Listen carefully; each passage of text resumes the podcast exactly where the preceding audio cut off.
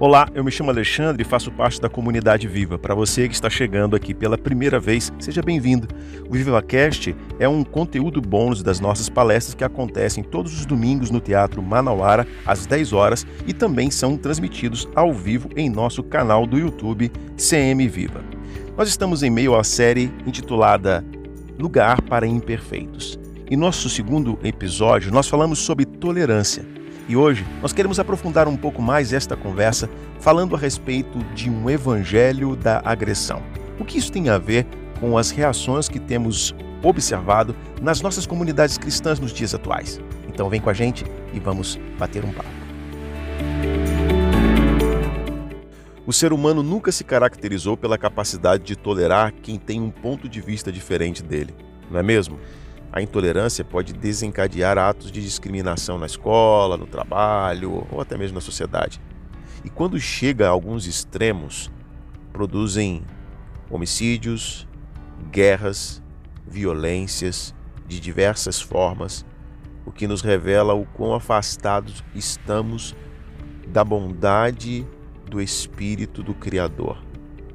E é sobre isso que eu gostaria de falar com você, diante dos fatos que temos visto de um evangelho agressor que ronda as nossas vizinhanças.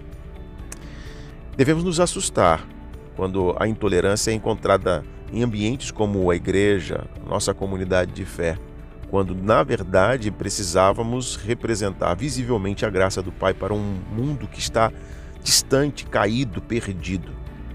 Eu me lembro que Jesus, de certa ocasião, a caminho de Jerusalém, enviou alguns discípulos para prepararem um lugar nas aldeias por onde ele passaria. E em um desses povoados, lá de Samaria, lembrando que os samaritanos eram inimigos dos judeus e vice-versa, eles, ao serem sondados, negaram hospitalidade aos discípulos de Jesus, ao próprio Jesus. A hostilidade dessas pessoas provocou nos discípulos o que nós vemos no texto que lerei adiante. Vendo isto, os discípulos Tiago e João perguntaram: Senhor, queres que mandemos descer fogo do céu para os consumir? Jesus, porém, voltando-se, os repreendeu e disse: Vós não sabeis de que espírito sois, pois o Filho do Homem não veio para destruir as almas dos homens, mas para salvá-las. Lucas 9, 54 e 56.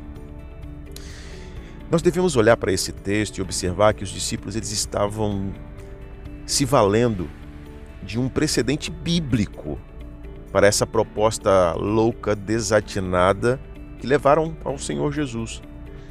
Eles não entendiam que o espírito com o qual Elias enfrentara os profetas de Baal era inteiramente diferente nessa situação que se apresentava naquele momento, nesse momento que lemos no texto.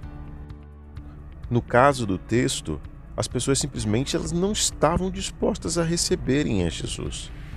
O fato, a observarmos, é de que uma resposta trivial despertou naqueles seguidores do Mestre os desejos mais desenfreados de vingança, de ódio.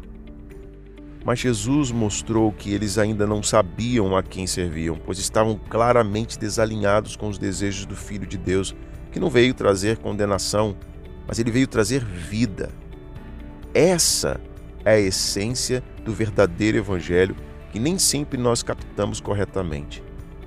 Se nos lembrássemos de quanta paciência o Senhor teve conosco antes de aceitarmos o seu convite a sermos parte desta família, seríamos mais misericordiosos com as outras pessoas.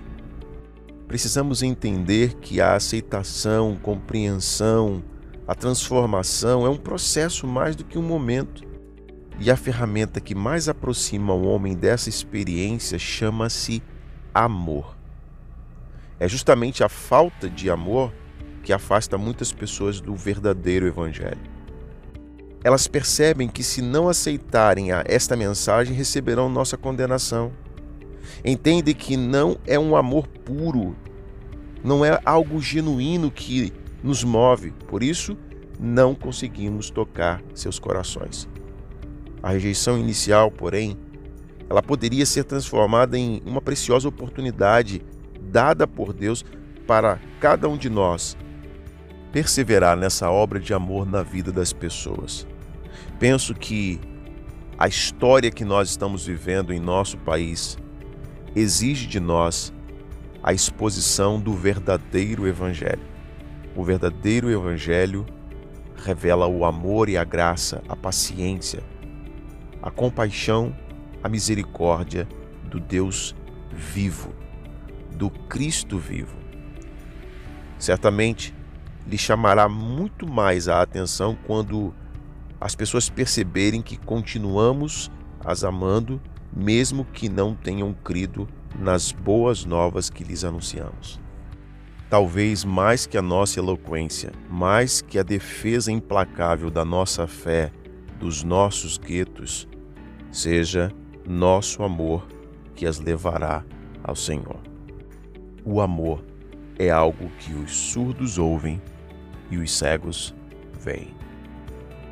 Se você gostou deste conteúdo, não deixe de compartilhar com um amigo, quem sabe ele também possa fazer boas reflexões em torno deste tema. Então, até lá, te vejo no nosso próximo episódio do Viva Cash da comunidade Viva.